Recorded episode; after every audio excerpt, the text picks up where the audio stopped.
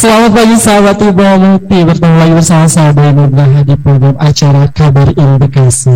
Acara Kabar In Bekasi kali ini berbeda dengan Kabar In Kabar In sebelumnya ya. Karena hari ini, pagi hari ini Kita akan bersama-sama uh, Apa ya, berinteraksi, talk show Atau uh, berdiskusi soal pandemi COVID-19 yang kabarnya akan ada gelombang ketiga. Nah untuk itu uh, sudah bergabung bersama kami di sini ada Dr. Rudi Kurniawan Putra SPP. Beliau adalah dokter spesialis paru atau pulmonologis dari Omni Hospital Cikarang. Selamat pagi dokter. Selamat pagi, selamat semua, selamat pagi teman-teman, bapak polis, semua. Baik, sehat ya dok ya hari ini? Ya sehat, alhamdulillah kita sehat. Terima kasih mas. Semoga sehat semua ya. Dan sahabat Wibawa Mukti juga sudah bergabung bersama kami di sini. Ada uh, eh, AKP Bapak Makmur SHMH. Beliau adalah perwakilan dari uh, Wakasat Binmas Polres Metro Bekasi. Selamat pagi Pak. Selamat pagi kembali Bapak peserta Zoom meeting hari ini. Semoga semuanya sehat selamat. Amin. Luar biasa sehat-sehat ya Pak. Amin. Semoga semuanya selamat, sehat. Oke, okay. nah sahabat Wibawa Mukti yang saat ini sedang menyaksikan YouTube channelnya Wibawa Mukti TV, ya kita sedang siaran langsung di program acara Kabar In Bekasi. Kali ini kita akan membahas soal uh, bagaimana caranya untuk cegah COVID-19 gelombang ketiga dengan protokol kesehatan. Sebelum kita ke Bapak Makmun, saya mau coba ke Dokter Rudi terlebih dahulu ya Pak ya. Dok, um, kita kan taunya nih dokter itu spesialis paru. Nah, untuk istilah pulmonologis sendiri, apa sih dok artinya? Ya, uh, jadi uh, spesialis paru adalah salah satu uh, spesialis uh, di Indonesia yang uh, di bidang penyakit-penyakit uh, paru uh, dan uh, penyakit respirasi. Jadi sebenarnya uh, kedokteran uh, pulmonologi dan ilmu uh, respirasi ya, atau pernapasan. Ya. Jadi uh, itu uh, semacam spesialis ya dan uh, mengenai penyakit-penyakit uh, di, di bidang atau di, di organ paru ya misalnya. Jadi khususnya uh, paru dan organ-organ uh, di dada dan lain. Oke, okay. uh, Dokter Rudi mohon izin nih untuk uh, agar suaranya lebih jelas, lebih jernih. Uh, apakah Dokter Rudi berkenan untuk melepas masker? Oh iya iya, iya. Eh, udah udah. Oke. Okay. Oh ya. Nah, kita kan semua jadi kenal nih Dokter Rudi yang mana. Siapa tahu nanti ketemu di jalan kan ya Pak Makmur ya? Betul. Baik, Dokter Rudi, kalau untuk spesialis uh, pulmonologi sendiri atau spesialis paru tersendiri itu uh, penyakitnya apa aja sih, Dok? Uh, penyakit paru itu uh, banyak ya sebenarnya penyakit paru. Jadi ada yang infeksi, ada yang non infeksi, ada penyakit uh, alergi, ada penyakit keganasan, ya kayak tumor, terus itu penyakit-penyakit uh, yang lainnya kayak asma, uh, penyakit uh, seperti rongga dinding dada juga, ya okay. uh, pada uh, yang trauma mungkin dia pneumotorak atau hmm. uh, rongga parunya masuk udara juga okay. ya ada penyakit akibat paparan atau gas-gas ya, hmm. zat-zat berbahaya seperti uh, rokok atau uh, karyan-karyan pabrik okay, uh, okay. ya sebenarnya sih uh, banyak ya penyakit paru dan itu memang uh, lagi uh, banyak sekali uh, peningkatannya terjadi pada uh, negara-negara uh, yang penduduk banyak ya di, di rata-rata penyakit pernapasan uh, memegang penyakit-penyakit uh, yang menyebabkan mortalitas tinggi ya, di negara-negara berkembang. Oke, okay. berarti uh, penyakit paru itu banyak jenisnya ya dok ya.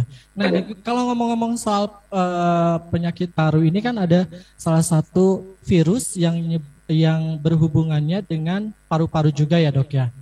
COVID-19 yang sudah hampir mau tiga tahun ini uh, kita alami dan kita lagi coba untuk bagaimana caranya untuk bisa mengurangi uh, kasusnya. Nih, kalau untuk COVID-19 sendiri yang menyerang paru-paru itu bisa disebut penyakit bukan dok? Ya, jadi uh, sebenarnya COVID-19 ini adalah satu virus ya. Uh, dia ada uh, virus uh, merupakan virus RNA. Ya. Hmm. Jadi saya jelaskan jadi virus RNA jenisnya uh, strain tunggal positif. Ya. Jadi uh, coronavirus dan, dan uh, dia itu berkasul tidak bersegmen ciri-ciri khas coronavirus itu ya. Dan dia itu mempunyai keluarga sebenarnya ya. Uh, alpha coronavirus, beta coronavirus, delta coronavirus dan, dan uh, bisa menjadi penyakit ya apabila mengenai uh, organ masuk ke organ paru dan menimbulkan gejala-gejala atau tidak menimbulkan kelainan-kelainan bahkan uh, dari ringan tidak ada gejala ringan sampai berat ya dari uh, virus coronavirus ini. Oke. Nah kalau tadi dokter uh, coronavirus atau COVID-19 ini memiliki keluarga, buka, uh, maksudnya kita kita boleh bilang varian kali ya dok ya ada iya. varian alpha, terus ada varian beta, gamma dan juga delta.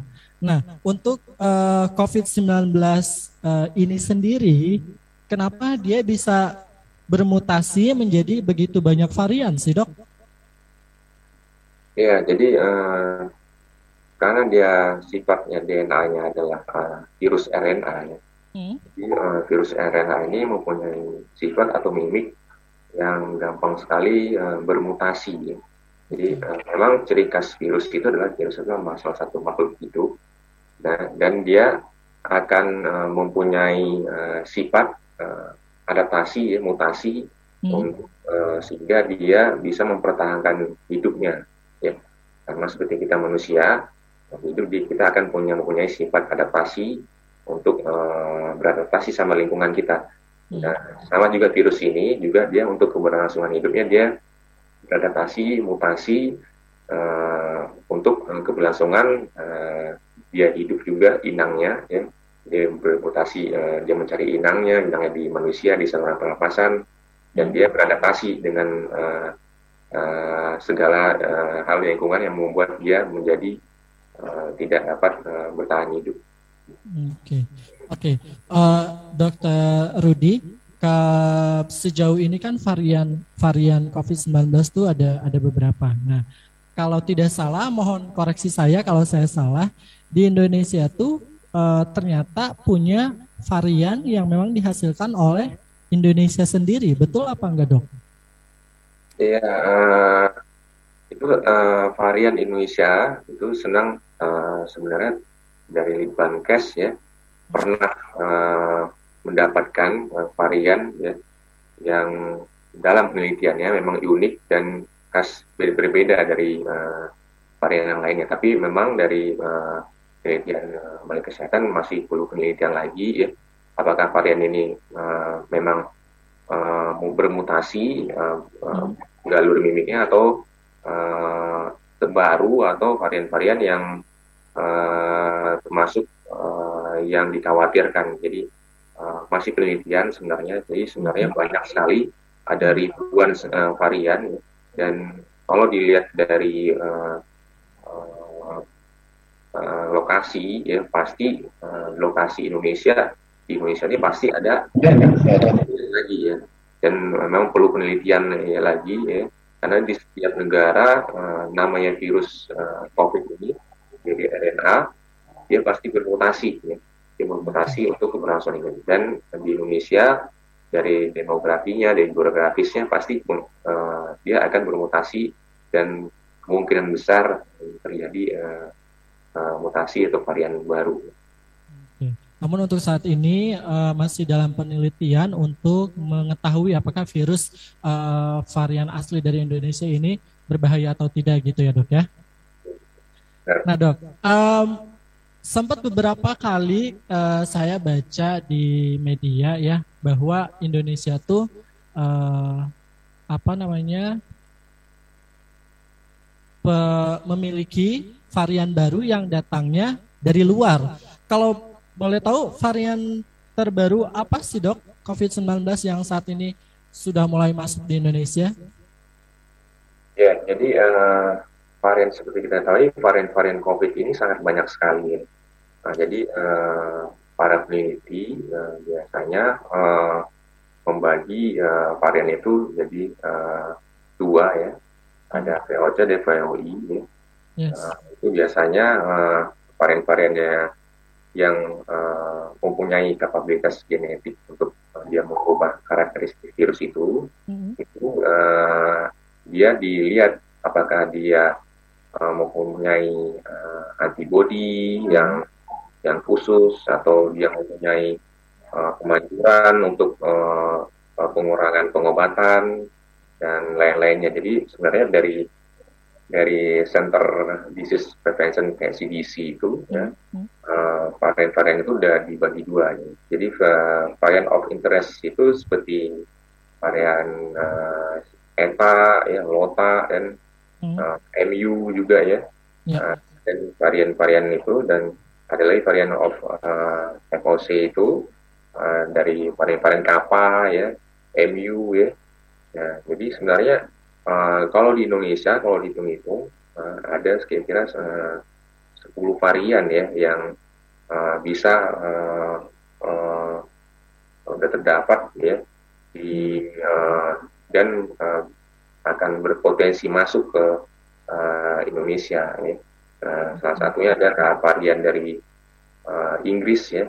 Hmm. Ada namanya varian uh, B117 ya, alpha ya itu uh, ada varian Afrika Selatan, ada uh, disebut beta, ya. hmm. ada varian dari Brazil juga, ada disebut varian dari gamma, varian India, delta, varian dari Amerika Serikat, yang ada yang uh, epsilon ya, varian Brazil juga ada juga yang P2 itu hmm.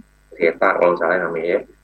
Varian Eta, varian Theta ya, varian Lota dan Kappa ya Hmm. Ya, baru sekarang kan variannya namanya uh, eh, MU kalau salah saya namanya ya, varian, varian okay. MU. Baik. Banyak sekali ya dok ya. Ternyata Pak Makmur varian varian COVID-19 itu di setiap negara berbeda-beda Pak. Di Indonesia aja variannya sampai ada 10. Bapak hafal Pak? Luar biasa banyak sekali ya Pak variannya. Saya baru tahu kalau ternyata Indonesia memiliki varian COVID-19 yang sebegitu banyaknya bahkan di setiap negara tuh berbeda-beda. Nah, kalau ngomong-ngomong soal varian MU nih dok, um, apa bedanya si uh, COVID-19 MU ini dengan COVID-19 yang pertama kali masuk ke Indonesia? Apakah dia lebih berbahaya ataukah bagaimana? Ya, uh, sebenarnya varian-varian ini uh, dia bermutasi tapi sebagian besar uh, tidak jauh dari galur induknya ya. Oke. Okay.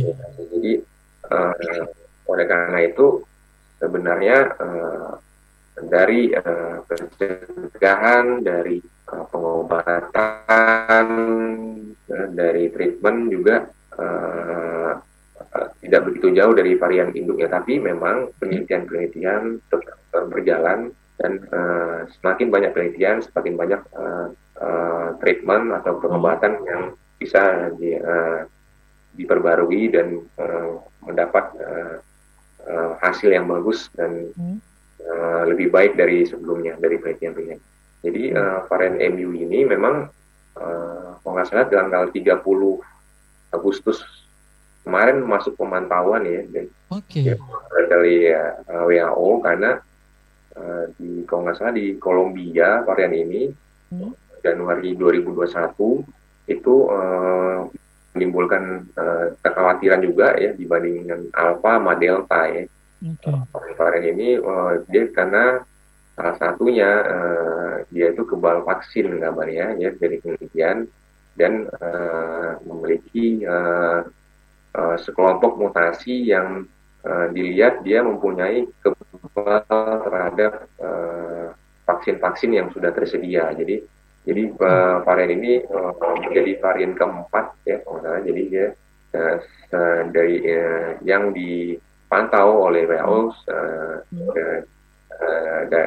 daripada varian-varian alpha, beta dan delta. Oke, berarti boleh di varian MU ini uh, cukup berbahaya ya dok ya daripada varian-varian yang lain. Karena uh, apa kata dokter tadi ternyata varian MU ini dia kebal terhadap vaksin. Oke, nah untuk vaksin uh, sendiri kayaknya ini akan jadi pembahasan selanjutnya nih dok ya. Kalau untuk bahas soal vaksin nanti kita tunda dulu aja. Saya mau ke Bapak Makmur. Bapak KAP Makmur SHMH Wakasat Bin Mas Polres Metro Bekasi uh, selaku perwakilan dari Polres Metro Bekasi yang kebetulan Kapolres lagi ada kegiatan jadi diwakilkan sama Bapak. Pak Makmur. Ya Pak. Oke, okay. COVID-19 ini kan udah mau hampir tiga tahun ya Pak ya, sudah mau hampir tiga tahun uh, melanda dunia, bahkan Indonesia juga salah satunya pun uh, jadi negara penghasil COVID-19 yang lumayan banyak ya Pak ya.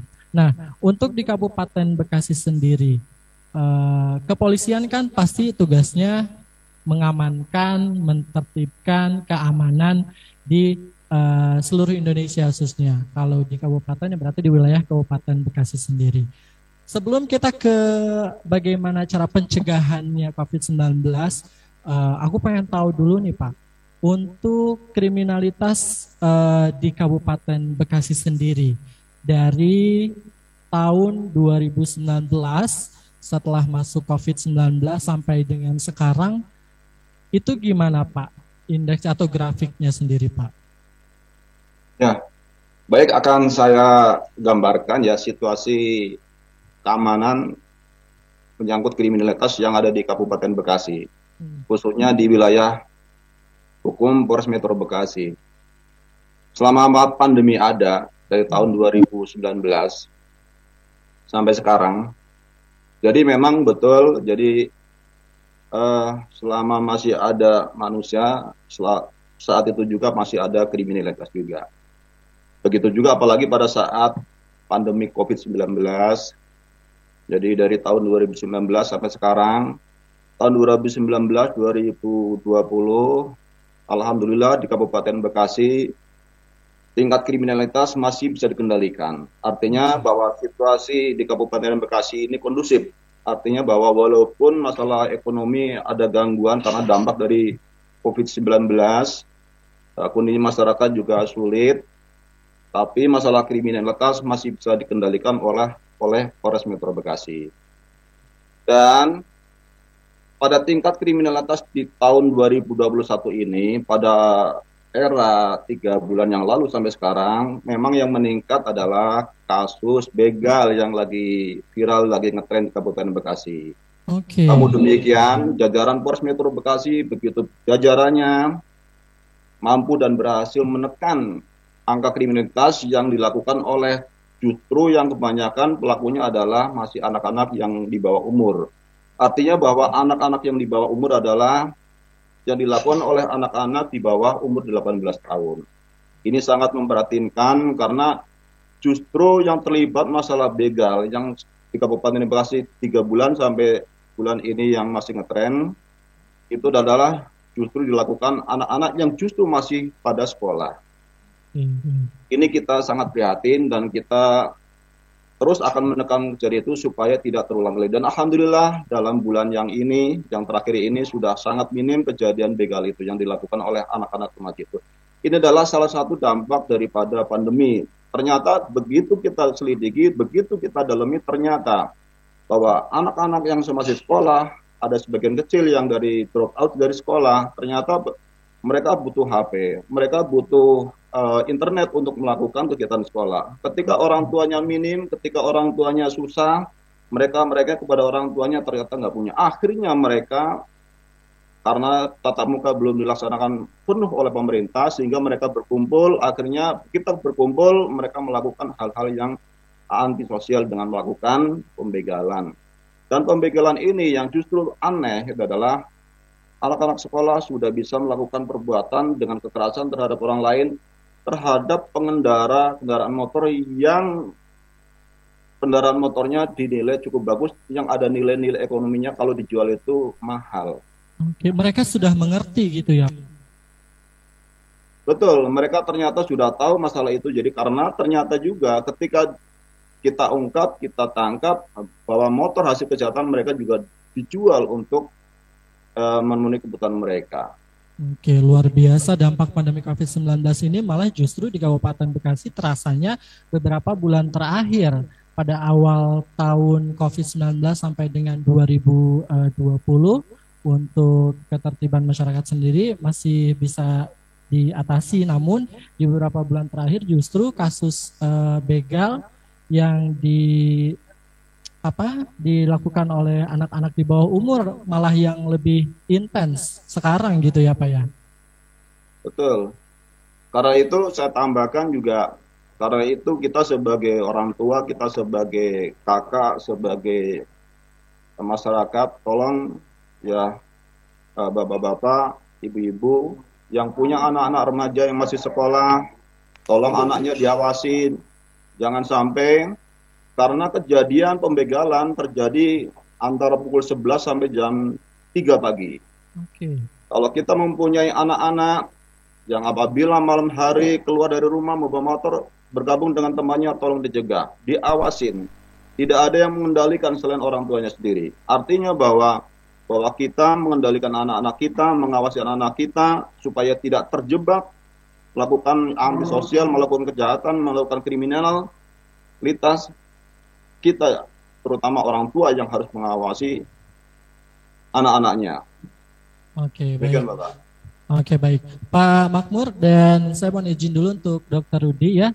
Uh, ini ada sedikit paparan dari Bapak Makmur terkait uh, pencegahan COVID-19 gelombang ketiga uh, yang akan disampaikan oleh Pak Makmur. Bapak boleh uh, kami persilahkan untuk bisa memaparkan apa yang akan Bapak sampaikan.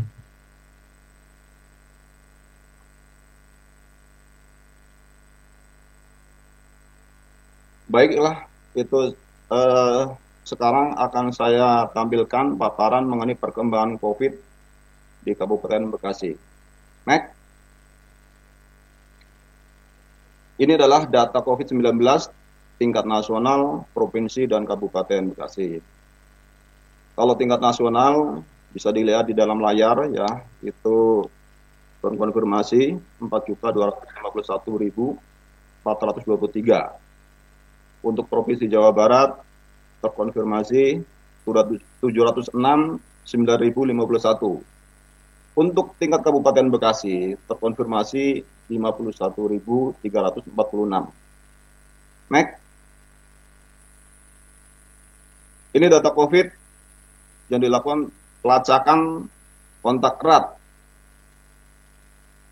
Ini di tingkat Kabupaten Bekasi. Jadi yang pertama kasus konfirmasi dilacak sejumlah 67,9 persen. Jumlah kasus konfirmasi 28.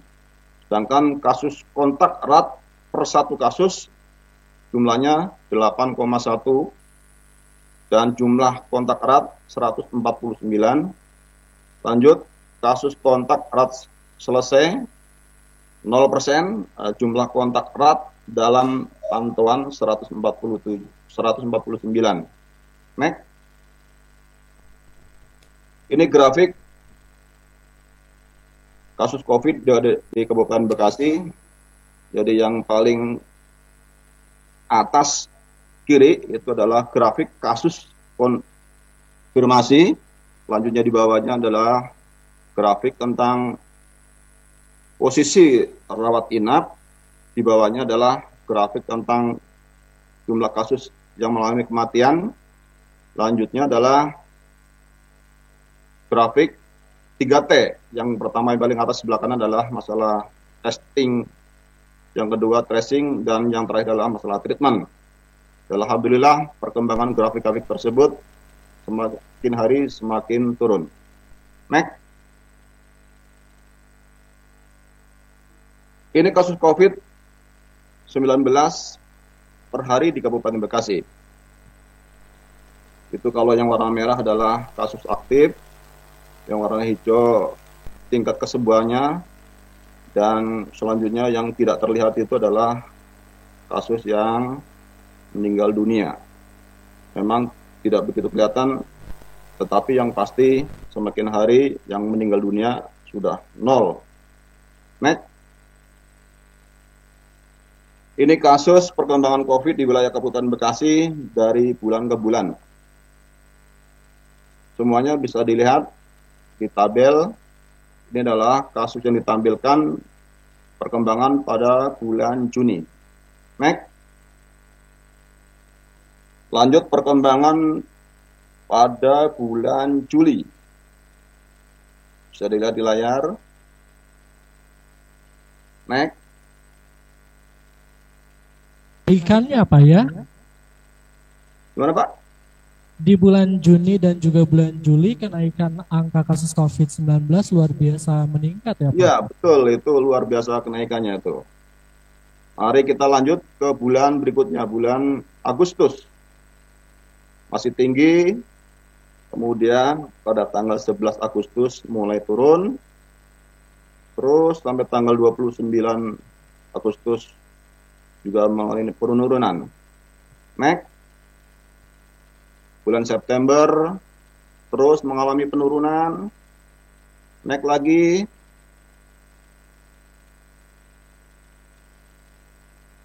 Bulan Oktober terus juga mengalami penurunan. Ini adalah berkat kita bersama-sama bersinergi melakukan usaha untuk pencegahan terhadap COVID. Lanjut. Bulan November, nah inilah jadi data yang ada di layar kemarin terakhir data ini tanggal 17 juga pada posisi yang terendah. Next. Ini data-data kondisi tempat tidur dalam masalah penanganan COVID-19 yang tersedia dan terpakai di rumah sakit rujukan dan rumah sakit non rujukan. Semuanya di Kabupaten Bekasi ada 50 rumah sakit bisa dilihat di layar. Next saja. Next lagi. Nah, ini data ketika melakukan artinya data mikro lockdown Polres Metro Bekasi update mulai tanggal 30 Juli 2021. Bisa dilihat di layar.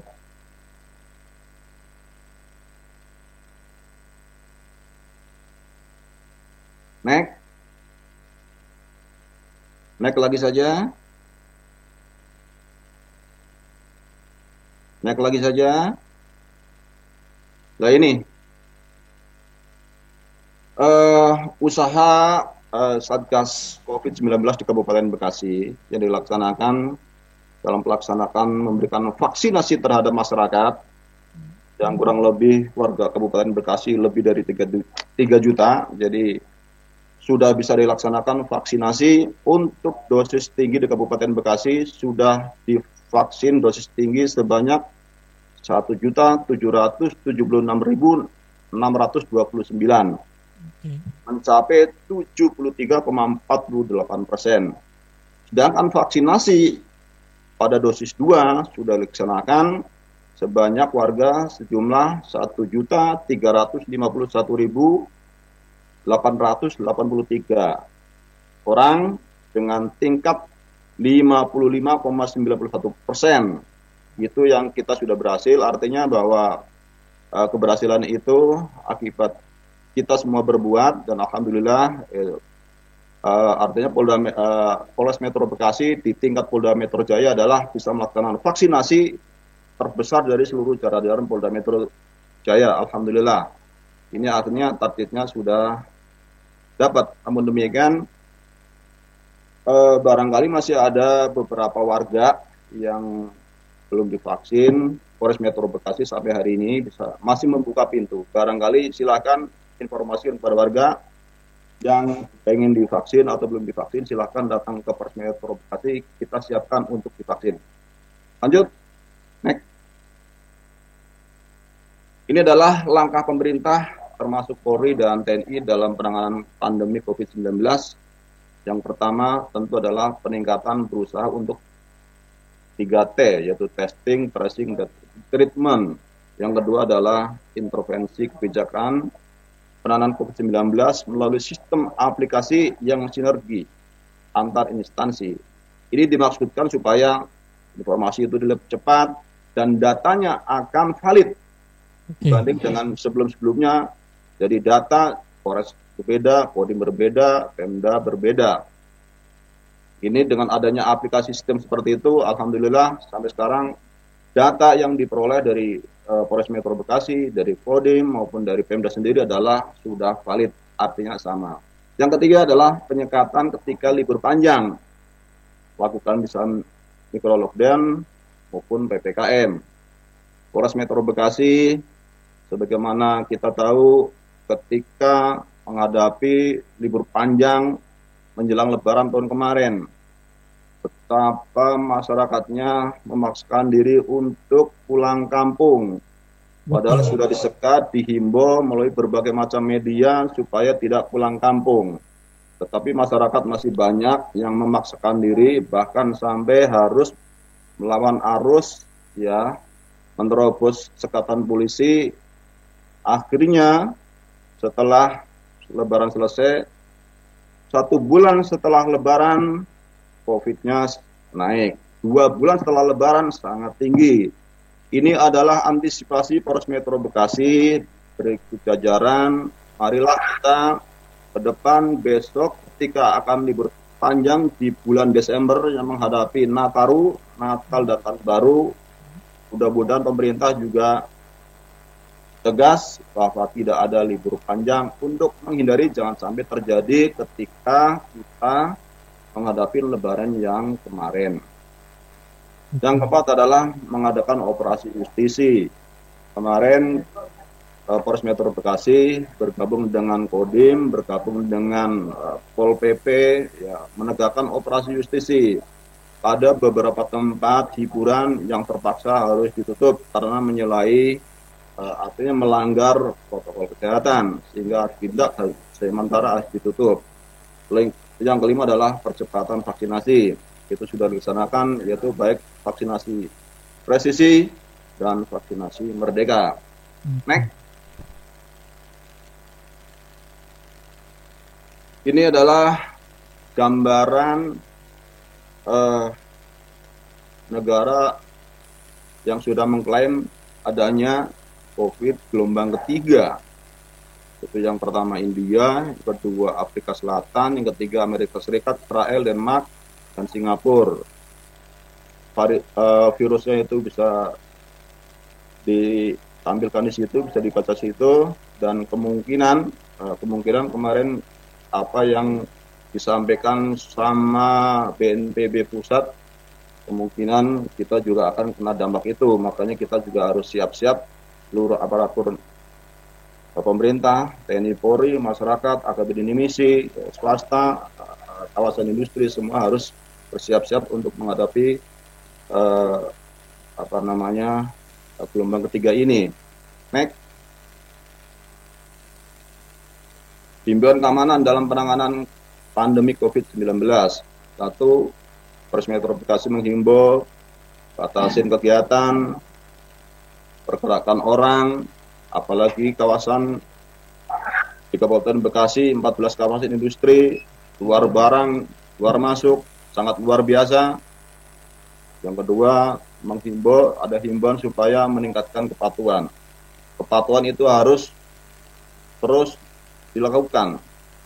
Kalau tidak, kita kemungkinan besar gelombang tiga akan ada di kita. Namun apabila kita bersatu padu, kita bergandeng tangan, bersinergi, insya Allah kita berusaha mematuhi 3T, 3M. Kata, kalau kata Presiden, minimal sekali paling pelit kita adalah harus memakai masker. Yang ketiga, himbauan untuk melaksanakan percepatan vaksinasi itu sudah dilaksanakan dan sampai sekarang juga masih berlangsung. Next. Demikian paparan singkat. Mohon maaf apabila terjadi banyak kekurangan. Mohon maaf. Demikian Bapak. Baik, terima kasih Bapak Makmur, Bapak KPM Makmur atas penjelasannya atau paparannya untuk pencegahan COVID-19 gelombang ketiga ya. Tentunya dengan menerapkan protokol kesehatan yang ketat. Ini menarik nih dok nih. Saya mau uh, bertanya sama Dokter Rudi dan juga uh, Bapak Makmur nih. Untuk di Kabupaten Bekasi sendiri sekarang sudah berada di PPKM level 1 ya Pak? Koreksi kalau saya salah. Betul. Betul ya. Kita sudah ada di PPKM level 1. Dokter Rudi, apa yang harus kita lakukan atau apa yang harus warga atau masyarakat Kabupaten Bekasi lakukan untuk tetap mempertahankan level ini atau bahkan lebih bagusnya kalau bisa kita nol kasus COVID-19 dok. Baik mas, uh, jadi uh, yang kita ketahui bahwa COVID ini dia adalah menularnya melalui airborne.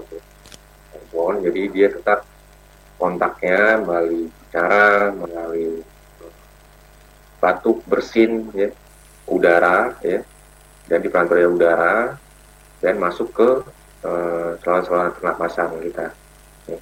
Jadi uh, bagaimana mungkin kita meminimalisir terjadinya eh, hal-hal uh, kontak dengan virus tersebut ya. Jadi sebenarnya kalau misalnya pun uh, level 3 atau level 2 atau level 1 pun turun tetap uh, uh, namanya virus ya kita tetap uh, pencegahannya sama ya di tetap pencegahan sama jadi uh, seperti uh, 3M 5M vaksin juga ya untuk uh, juga sama di seperti Bapak Makmur uh, kami pernah katakan bahwa vaksin juga dipercepat itu juga penting ya. jadi uh, tetap sama ya di uh, kita perketat ya jadi semakin kita uh, terbiasa dengan uh, uh, pengetakan protokol kesehatan, itu nanti akan uh, semakin menjadi uh, uh, kitanya terbiasa dan uh, terhindar dari COVID ini. Jadi tetap uh, kayak 5M, pakai masker, cuci tangan, cuci tangan, pakai masker, menjaga jarak, itu uh, menjauhi kerumunan dan menjaga mobilitas itu uh, tetap yang terpenting. Dan yang kedua juga nutrisi juga uh, terpenting ya. Pola hidup bersih dan sehat itu bagus ya, karena uh, kita tidak hanya uh, virus COVID yang menular, kita juga negara kita terkenal dengan penyakit-penyakit menular lainnya seperti tuberkulosis ya, yang lainnya juga itu uh, tuberkulosis juga meningkat ya. Semenjak adanya COVID ini ppkm ini pasien-pasien TB juga tidak um, banyak yang kontrol, jadi banyak angka kematian TB juga meningkat. Jadi dia nular juga dari airborne juga. Jadi tetap uh, 5M dan protokol kesehatan tetap dilakukan.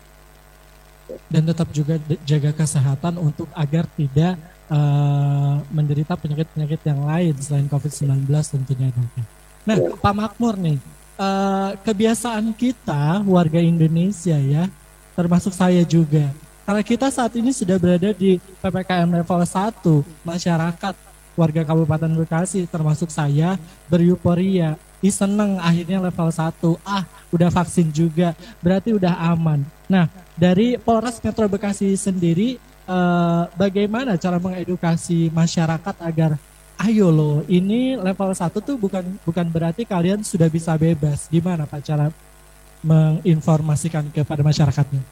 Ya baik, Polres Metro Bekasi dalam menghadapi uh, kondisi COVID yang sudah level 1 di Kabupaten Bekasi ini selalu menekankan menghimbau kepada masyarakat melalui Polres, jajaran, Polsek jajaran, selalu boro-boro terhadap masyarakat supaya masyarakat tidak euforia seolah-olah bahwa kasus COVID ini sudah selesai. Padahal tidak. Jadi terutama ketika polisi berkeliling sambil berpatroli, woro-woro selalu dilakukan supaya masyarakat pada setiap kegiatan keluar dari rumah wajib memakai masker. Masih harus menjaga jarak. Masih harus mengurangi kegiatannya. Walaupun walaupun ya pada level uh, satu PPKM itu jadi di pasar memang sudah diperbolehkan untuk 100% kegiatan. Transportasi sudah 100% kegiatan, tapi tempat ibadah masih tuh dibolehkan 75%. Terus kegiatan olahraga juga ada masih ada pembatasan. Kegiatan masyarakat terhadap himbauan masyarakat karena sekarang udah mulai banyak yang melakukan pernikahan. Pada level 1 itu hanya dibolehkan 75%. Ini akan diawasin terus akan dikawal baik oleh anggota polisi Polres Metro Bekasi bekerja sama dengan anggota Kodim, anggota Koramil, anggota Satpol PP, semuanya akan berperan. Karena kalau kita itu nanti akan kembali seperti yang dulu. Tentu kita tidak mau. Nah, itu pun kita juga sudah mulai sosialisasi terhadap masyarakat bahwa nanti pada bulan Desember kita menghadapi Nataru, Natal dan Tahun Baru. Hmm. Sekarang kondisi level 1, pemerintah akan laksanakan bahwa kita semua akan diperlakukan sama menjadi level 3 artinya bahwa kita diperlakukan sama untuk menjaga supaya kita tidak kembali seperti uh, puncak COVID yang sebelumnya demikian oke okay. Uh, eh, Dokter Rudi dan juga Pak Makmur nih karena kita saat ini berada di level 1 masyarakat beruforia uh, secara tidak langsung beberapa masyarakat juga mulai mengabaikan prokes atau protokol kesehatan. Dari pantauan Bapak Makmur dan juga uh, Dokter Rudi sendiri, kebiasaan apa nih yang mulai berkurang di masyarakat untuk prokes, uh, Pak Dokter? Uh, baik, uh, kalau yang saya lihat uh, masyarakat kita uh, sudah mulai terbiasa dengan memakai masker ya, itu bagus ya ya, masker itu uh, penting ya. Soalnya itu adalah pertahanan uh, utama ya untuk mencegah masuknya uh, udara atau virus ke uh, ke napas kita.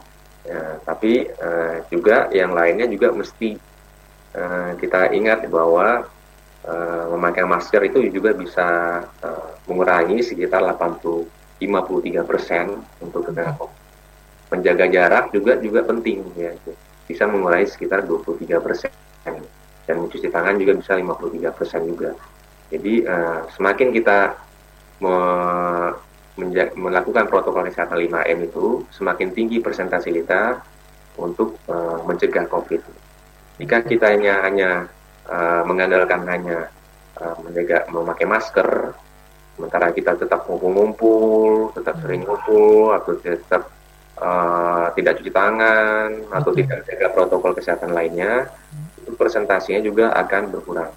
Dan memakai masker juga belum tentu kita sepenuhnya benar. Ya. Jadi kadang-kadang ada orang yang menggunakan masker salah memakai maskernya atau maskernya sudah lama atau maskernya basah.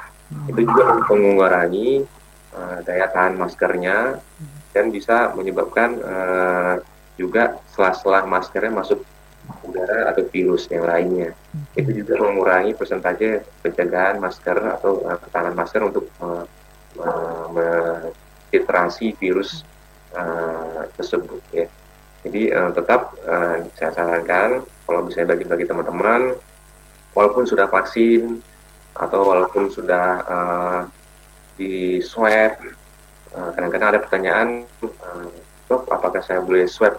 Uh, negatif semua kita boleh ngumpul tanpa masker nih tetap ya kan uh, masker adalah protokol kesehatan tetap dilakukan. Karena kita swab adalah uh, dia mengetahui saat itu saja ya bisa hmm. jadi kita setelah swab sedetik atau semenit setelah swab bisa terkena ya waktu lagi pemeriksaan juga kita bisa terkena jadi hmm.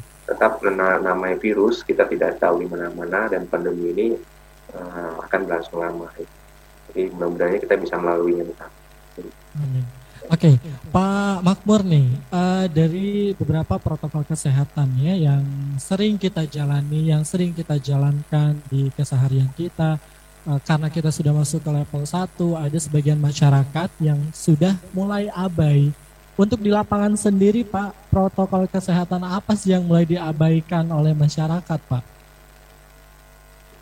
Ya, memang kondisi level 1 ini masyarakat sudah tingkat kepatuhannya sudah mulai menurun, namun kita juga tidak boleh kendor. Jadi berdasarkan penelitian yang dilakukan oleh BNPB pusat bahwa tingkat tidak melakukan kepatuhan terhadap penggunaan masker itu ada 12 persen. Itu berada di restoran. Oke. Berikutnya di terminal, berikutnya di jalan umum. Karena itu sasaran kita ketika melakukan operasi justisi gabungan Pol PP, dengan TNI, dengan Polres Metro Bekasi. Sasaran kita adalah tempat-tempat yang itu. Bukan hanya kita hanya mengimbau doang, tapi ketika kita melihat masyarakat yang tidak menggunakan masker dalam operasi itu kita tetap masih sampai sekarang masih membagi masker ke masyarakat. Artinya bukan hanya kita memaksa masyarakat supaya masker, tapi ketika melihat masyarakat yang tidak memakai masker kita kita bagi supaya masyarakat sadar bahwa ternyata sampai sekarang pun kita nggak boleh lengah dan masyarakat wajib wajib memakai masker. Demikian. Oke, okay. baik. Kalau tadi usaha dari Polres Metro Bekasi untuk menekan angka COVID-19 yaitu dengan vaksinasi merdeka dan juga uh, vaksinasi yang sudah dilakukan oleh Polres Metro Bekasi. Kalau kita bahas soal vaksinasi, kan tadi kata Dokter Rudi ada varian baru virus MU yang ternyata kebal terhadap vaksinasi ya dok ya. Nah untuk vaksin yang sekarang kita lakukan berarti uh, hanya untuk uh, virus varian yang selain dari MU. Nah kalau misalkan nanti kita terkena uh, virus varian MU, apa dok yang harus kita lakukan? Uh, varian MU itu uh, masih uh, perlu penelitian, uh, masih banyak penelitian yang perlu dilakukan. Ya, ya uh, apakah benar dia uh, kebal uh, terhadap vaksin? Ya, apakah dia benar ke vaksin pertama atau vaksin kedua uh, dia kebal atau vaksin-vaksin tertentu itu masih perlu penelitian sebenarnya. Jadi uh, dan dia apakah bisa uh, uh, uh, infeksiusnya lebih melebihi delta itu juga sebenarnya masih uh, penelitian juga dan masih berlangsung ya. Sampai saat ini memang uh, delta yang paling banyak ya infeksius yang terdapat uh, yang infeksius sekali di dunia ya delta. Dan sekarang udah lagi delta plus ya. Jadi uh, sekitar 80 persen ya yang yang sekarang di dunia uh, varian delta ini. Dan memang uh, cepat menyebarnya delta ini dan belum uh, uh, ada bukti ya belum ada penelitian bahwa MU ini bisa uh, menggantikan delta. Jadi memang perlu uh, penelitian lagi. Namun apabila uh, misalnya uh, masuk dan kedetek uh, varian MU uh, misalnya kita lagi ada gejala tiba-tiba di uh, tes positif habis itu di diperiksa ke Libankes ternyata varian yang ditemukan adalah varian MU. Nah itu sebenarnya uh, dari uh, tetap dari kitanya perhatian tetap sama ya. Karena uh, uh, virus ini dari gejala ringan sampai gejala berat itu uh, terapinya sudah ditentukan sama WHO jadi kita tetap uh, menjaga uh, tanda-tanda vitalnya menjaga pengobatannya tetap yang uh, sudah di, uh, terbaru ya ketentuan terbaru dan tidak uh, berbeda dengan varian lainnya. Uh, dan kalau misalnya uh, pasien yang uh, perburukan, kita sudah ada protokolnya dan itu sudah uh, berjalan uh, dari awal varian-varian uh, lainnya yang berlangsung di di dunia ini dan uh, itu terbukti uh, juga uh, ada uh, perbaikan dari pasiennya dan ada perubahan dan baik pasiennya dengan pengobatan-pengobatan kita selama ini. Walaupun masih dalam penelitian pengobatan selanjutnya bakal banyak uh, sekali pengobatan-pengobatan terbaru akan uh, ada nanti uh, ke depan. Oke, Pak Makmur, uh, vaksinasi adalah salah satu upaya pemerintah untuk menekan angka COVID-19 ya. Sampai dengan saat ini Pak Makmur, beberapa bulan terakhir saya sering sering mendengar uh, mendengar atau mendapat berita uh, vaksinasi dilakukan di sini, vaksinasi dilakukan di sana, vaksinasi dosis pertama di sini, vaksinasi dosis kedua di sini. Tapi beberapa beberapa bulan terakhir ini uh, info soal vaksinasi itu sudah mulai berkurang. Apakah Polres Metro Bekasi masih tetap melakukan vaksinasi atau memang sudah uh, menghentikan vaksinasi, Pak? Gimana? Ya, jadi perkembangan uh, kegiatan vaksinasi sampai hari ini masih dilakukan oleh Polres Metro Bekasi. Walaupun memang uh, mulai seminggu yang lalu sudah mulai berkurang karena memang target dari Polda Metro Jaya maupun dari pemerintah Kabupaten Bekasi ini sudah dapat. Jadi sudah mencapai ya Pak? Sudah tercapai, artinya sudah dapat lah itu, sudah melampaui target. Namun demikian uh, Polres Metro Bekasi, terutama kita masih punya mempunyai klinik sampai sekarang masih melakukan vaksin. Makanya tadi saya menghimbau kepada masyarakat, silakan sampai kepada masyarakat, masyarakat yang mau melakukan vaksin barangkali dari belum ada vaksin satu maupun dosis dua, silakan datang ke Polres Metro Bekasi akan dilayani. Sampai sekarang masih buka jam kerja. Demikian Bapak. Oke. Baik, nah untuk seluruh warga Kabupaten Bekasi yang sedang menyaksikan live uh, YouTube channelnya Radio uh, Masuk Mukti TV. Uh, informasi dari AKP Makmur ya untuk anda yang belum mendapatkan vaksin dosis pertama dan juga dosis kedua, uh, sahabat Wibawa Mukti bisa ke Polres Metro Bekasi untuk mendapatkan vaksin baik dosis pertama ataupun dosis kedua. Kebangetan ya Pak kalau vaksin dosis pertama masih belum juga sampai sekarang. Nyatanya masih ada.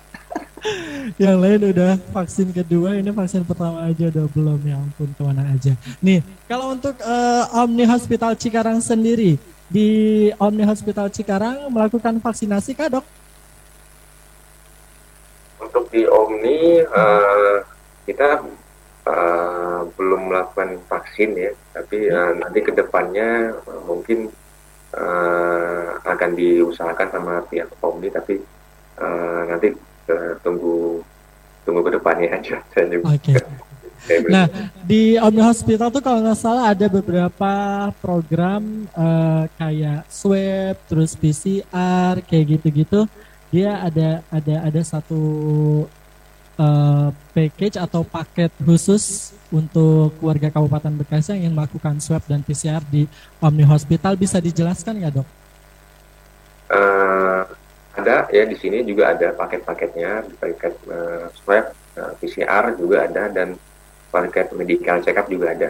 Uh, nanti juga ada paket yang konsultasi ke dokter paket uh, ultrasound sampai CT scan juga ada.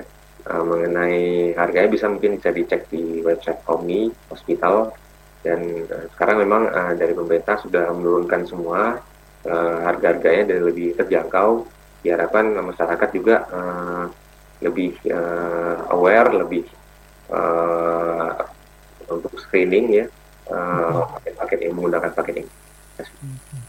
Benar apa kata Dokter Rudi tadi ya, bukan berarti kita sudah vaksinasi, kita sudah uh, bebas swab, kita sudah bebas PCR, tidak seperti itu. Karena pemerintah pun masih menerapkan peraturan jika akan melakukan kegiatan yang uh, ada hubungannya dengan banyak orang itu diwajibkan melakukan swab atau PCR terlebih dahulu. Begitu ya Pak Makmur ya? Betul, betul. Oke, okay. sahabat Wibawa Mukti yang uh, sedang menyaksikan YouTube channelnya Wibawa Mukti TV ya, nggak kerasa nih udah hampir mau sejam kita ngobrol soal bagaimana cara cegah COVID-19 gelombang ketiga. Nah, ini pertanyaan terakhir mungkin ya untuk Dr. Rudi dan juga Pak Makmur agar kita tidak berada atau tidak menjalani gelombang ketiga. Apa yang harus kita lakukan, Dokter Rudi? Ya, uh, untuk mencegah gelombang ketiga, ya uh, sebenarnya uh, itu tergantung dari uh, kesiapan kita semua. Jadi uh, banyak sekali di negara-negara luar memang terjadi turun naik turun naik gelombang. Ya. Jadi uh, ada yang mengatakan uh, di Indonesia uh, gelombang tiga itu uh, pasti terjadi. Ya. Jadi memang uh, perlu penelitian perlu uh, sekali uh, kewaspadaan dari kita tetap meningkat ya. Tapi jangan sampai gelombang ketiga ini tinggi ya, menurut saya ya. ya kita uh, ingin terciptanya uh, herd immunity atau komunitas apa immunity komunal juga ya immunity komunitas juga kita ingin tercipta ya. Jadi mudah-mudahan saja nih uh, kita berdoa supaya uh, virus ini dia bermutasinya uh, lebih bersahabat lah menurut saya ke kita ya. Jadi uh, ujung-ujungnya nanti kayak uh, virus influenza Spanyol ya hmm. saya akan mudah beradaptasi gitu jadi uh, juga ekonomi masyarakat juga penghasilannya pendapatannya juga mudah-mudahan aja kembali lagi ya aktivitas normal. Dan pengennya kayak gitu. Jadi uh, tetap seperti yang saya bilang ya, virus ini dia adalah makhluk hidup ya. ya uh, sama seperti kita dia akan bermutasi dia akan beradaptasi uh, untuk berlangsung hidupnya. Jadi, jadi kalau misalnya uh, ada yang bisa membuatnya mati, dia akan berpikir supaya menghindar ya. Jadi virus ini RNA itu itu dia, memang uh, sifat alamiahnya. Jadi bagaimana juga kita juga uh, melawan virus ini bisa uh, membaca virus ini sifatnya kayak gitu. Jadi kita juga harus uh, berubah juga uh, etika kita, merubah uh, uh, cara kita uh, ber, berasosiasi, beradaptasi dengan uh, mengikuti bahwa kita ini sedang uh, pandemi di seluruh dunia, bukan hanya di Indonesia aja, tapi di seluruh dunia. Dan apabila kita menjaga diri kita, kita juga uh, termasuk menjaga uh, keluarga kita juga ya. Jadi uh, jangan hanya kita hanya memikirkan uh, untuk diri kita karena uh, ingat sekali bahwa COVID ini 80% itu tidak bergejala ya dan uh, orang tidak bergejala itu justru dia yang paling banyak yang akan menularkan ke orang-orang yang lainnya tanpa sepengetahuannya. Jadi uh, tetap uh, kita ketahui bahwa virus ini uh, masih ada dan kita perlu protokol kesehatan ya tetap memakai mencuci tangan, memakai masker, menjaga jarak ya. Walaupun kita bisanya sudah level 1 ya setidaknya kita uh, kalau bisanya kita uh, bekerja kita tetap uh, masker ya bertemu orang ya bisanya waktunya mbak oh, dulu mungkin uh, kita kurangi ya. Kalau mungkin yang tidak hal-hal yang tidak perlu mungkin dikeluar mungkin kita kurangi ya. Yang seperlu aja ya. Karena kita tetap uh, dalam masa pandemi ya. Nah, saya gitu. Dan tetap uh, nutrisi ya dan gizi ya. Jangan sampai terkena penyakit yang lain karena kita melawan uh, virus yang uh, mengintai imunitas kita. Ya, setiap saat kita uh, imun kita turun, ya, kita longgar, kita tidak tahu ya, uh, karena dia tidak terlihat dan sangat kecil sekali, dan dia bisa masuk ke tubuh kita. Walaupun banyak sekali faktor-faktor yang bisa ya, menyebabkan seorang itu terkena virus, ya, udara, ventilasi, sinar matahari, imunitas, dan banyak virus, tapi tetap kita mengoptimalkan potensi-potensi agar kita tidak terhindar dari virus dan keluarga kita juga uh, selamat dan negara juga akhirnya uh, tercapai misi-misinya Muhammad Jaya uh, untuk uh, terbebas dari pandemi. Amin, amin, amin. Oke baik, Pak uh, Pak Makmur. Ya. Bahkan uh, apa yang dikatakan sama Dokter Rudi bilang tadi uh, gelombang ketiga Indonesia itu pasti akan merasakan gelombang ketiga ya.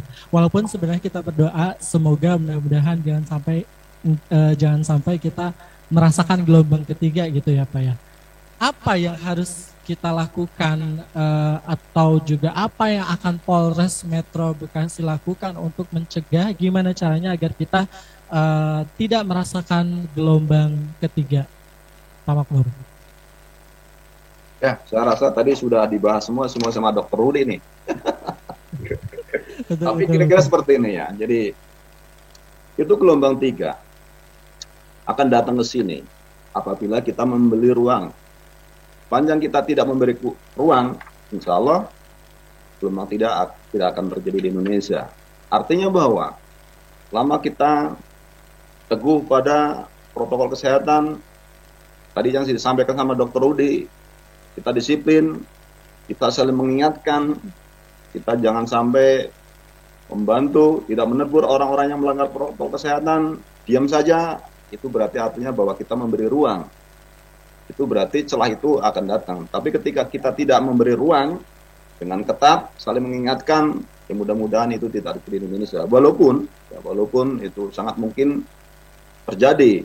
Namun demikian, dengan tadi yang sampaikan Dokter Rudi, ya kita dengan hidup pola sehat, selalu berpikiran positif, saling mengingatkan pada orang-orang yang melanggar uh, protokol kesehatan, terutama rekan-rekan kita yang barangkali ada di luar negeri, memang prosedurnya ketika datang dari luar negeri seperti apa, jangan mencuri-curi, jangan bermain mata, insya Allah lah kita jauh dari kedatangan gelombang ketiga itu. Amin, amin. Dan itu kalaupun saja misalnya ya, itu, itu memang siap-siap kalau untuk menghadapi gelombang tiga ini kita juga harus siap juga uh, akan menerapkan sanksi uh, yang pelanggar protokol kesehatan yang harus lebih tegas demikian bapak. Oke, okay. kalau bapak tadi bilang kalau jangan sampai kita memberi ruang ya agar tidak bisa merasakan gelombang ketiga. Tapi pak, kalau melihat kebiasaan warga Indonesia ya, termasuk Kabupaten Bekasi juga, kalau sudah masuk ke libur panjang, itu biasanya suka ngeyel pak, suka bandel. Kita pengennya pulang kampung, kita pengennya pergi, kita pengen jalan-jalan. Jadi gimana gitu? Ya sebuah kebudayaan yang memang sudah biasa kita lakukan. Ya betul, memang itu cerminan ketika terjadi lebaran yang tahun lalu pemerintah sudah sangat keras menghimbau kepada masyarakat supaya tidak pulang kampung, tapi masyarakat banyak yang pulang kampung. Akhirnya yang terjadi satu bulan, dua bulan setelah Lebaran, luar biasa COVID-19 yang ada di Indonesia. Begitu juga, artinya bahwa untuk menghadapi hari itu, menghadapi Nataru, pemerintah juga harus tegas, ya. Artinya berusaha maksimal. Bagaimana kalau pemerintah tidak berusaha maksimal? Seperti apa gambarannya? Akan luar biasa juga gelombang tiga akan datang. Tapi ketika kita maksimal, pasti sudah ada usaha bahwa kita pun sudah usaha maksimal. Mudah-mudahan kalaupun ada ya minimal ya ada minimal lah ya minimal minimal lah dibanding ketika kita tidak tidak ada usaha yang secara maksimal. Iya. Baik, berarti kalau boleh saya simpulkan ya, pandemi COVID-19 ataupun uh, eh, PPKM level 1, 2, 3, 4, 5 semua itu uh, ada dalam handleannya diri kita sendiri. Betul nggak Pak? Betul, ya. betul. Kalau kita abai terhadap uh, prokes, apa yang sudah diperintahkan pemerintah, ya mau nggak mau semuanya pun akan merasakan dampaknya. Tapi kalau diri kita sendiri sadar terhadap kesehatan itu penting, ya semuanya juga pasti akan merasakan enaknya. Bukan begitu Pak? Oke, okay. uh, Dokter Rudi dan juga Pak Makmur, uh, kita sudah banyak berbincang-bincang soal bagaimana cara pencegahan COVID-19 di gelombang ketiga. Namun uh, di acara Zoom pada pagi hari ini juga kita kehadiran beberapa dari Polsek Pebayuran, terus juga Tambelang, Tambun, dan juga Tarumajaya. Mungkin untuk uh, teman-teman yang saat ini sudah bergabung di Zoom, ada yang ingin mengajukan pertanyaan kepada Dr. Rudi dari Omni Hospital Cikarang atau juga kepada Bapak Makmur, silahkan kami berikan kesempatan untuk memberikan pertanyaan. Ada yang ingin memberikan pertanyaan atau ingin bertanya sesuatu? Soal COVID-19 dan juga bagaimana cara mengatasi keamanan di wilayah masing-masing. Ada yang ingin bertanya? Sekali lagi, jika tidak ada, mungkin acara Zoom pada pagi hari ini akan kami selesaikan ya. Baik, seperti tidak ada pertanyaan. Baik, Dokter Rudi, terima kasih banyak atas waktunya sehat-sehat terus ya agar bisa agar tetap bisa mengobati warga Kabupaten Bekasi tentunya ya khususnya yang saat ini sedang menjalani uh, isolasikan entah itu dari uh, penyakit paru-parunya sendiri dan juga sukses terus untuk karirnya di Omni Hospital Cikarang. Sekali kami ucapkan terima kasih. Nanti kita harus ketemu lagi ya dok ya. Kita akan bahas soal yang lain lagi. Baik, Bapak AKP Makmur, terima kasih banyak Bapak atas waktunya. Beliau ya. adalah Wakasat bin Mas Polres Metro Bekasi yang mewakili uh, Kapolres Metro yang kebetulan hari ini uh, berhalangan bergabung bersama kita karena ada kegiatan yang lebih penting tentunya ya. Terima kasih banyak Bapak atas paparannya, terima kasih banyak atas informasinya. Terima kasih sudah bergabung bersama kami di sini. Kita juga harus ketemu lagi ya jangan cuma hari ini kita harus tetap uh, ketemu untuk menginformasikan kepada masyarakat apa yang sedang terjadi di khususnya wilayah hukum Polres Metro Bekasi. Terima kasih banyak juga untuk teman-teman yang sudah bergabung Polsek Kebayuran, terima kasih banyak. Polsek Tambelang, terima kasih banyak. Bapak Iftu Gianto, terima kasih banyak Polsek Babelan. Cikarang Barat, terima kasih banyak. Tambun juga terima kasih banyak. Urkes Bekasi, Ibu terima kasih banyak. Wanita satu-satunya paling cantik di sini. terima kasih banyak juga untuk cabang Bungin, Cikarang Timur, Cikarang Timur, Tarumajaya dan juga Bapak Somantri ya. Baik, sahabat Tiba Mukti dan juga seluruh warga Kabupaten Bekasi. Demikian tadi kita sudah berbincang-bincang bersama Dokter Rudi uh, beliau adalah salah satu dokter spesialis paru di Rumah Sakit Omni Hospital dan juga kita sudah berbincang-bincang bersama Bapak AKP Makmur. Beliau adalah Wakasat Binmas Polres Metro Bekasi yang pada pagi hari ini kita membahas soal bagaimana caranya mencegah COVID-19 gelombang ketiga agar tidak dapat kita rasakan. Namun, sahabat Ibu Muti, semua itu tergantung pada diri kita sendiri. Terima kasih atas partisipasinya pada pagi hari ini. Nanti kita akan ketemu lagi di program acara yang lainnya. Tentunya masih bersama Wibawa Mukti TV. Sahabat Wibawa Mukti, ini merupakan tahun ketiga pandemi COVID-19 yang menyerang dunia. Euforia PPKM level 1 wajar, asal tidak abai karena pandemi masih ada di sekitar. Katanya ingin kembali normal. Bisa normal dengan catatan prokes menjadi sebuah keharusan yang final.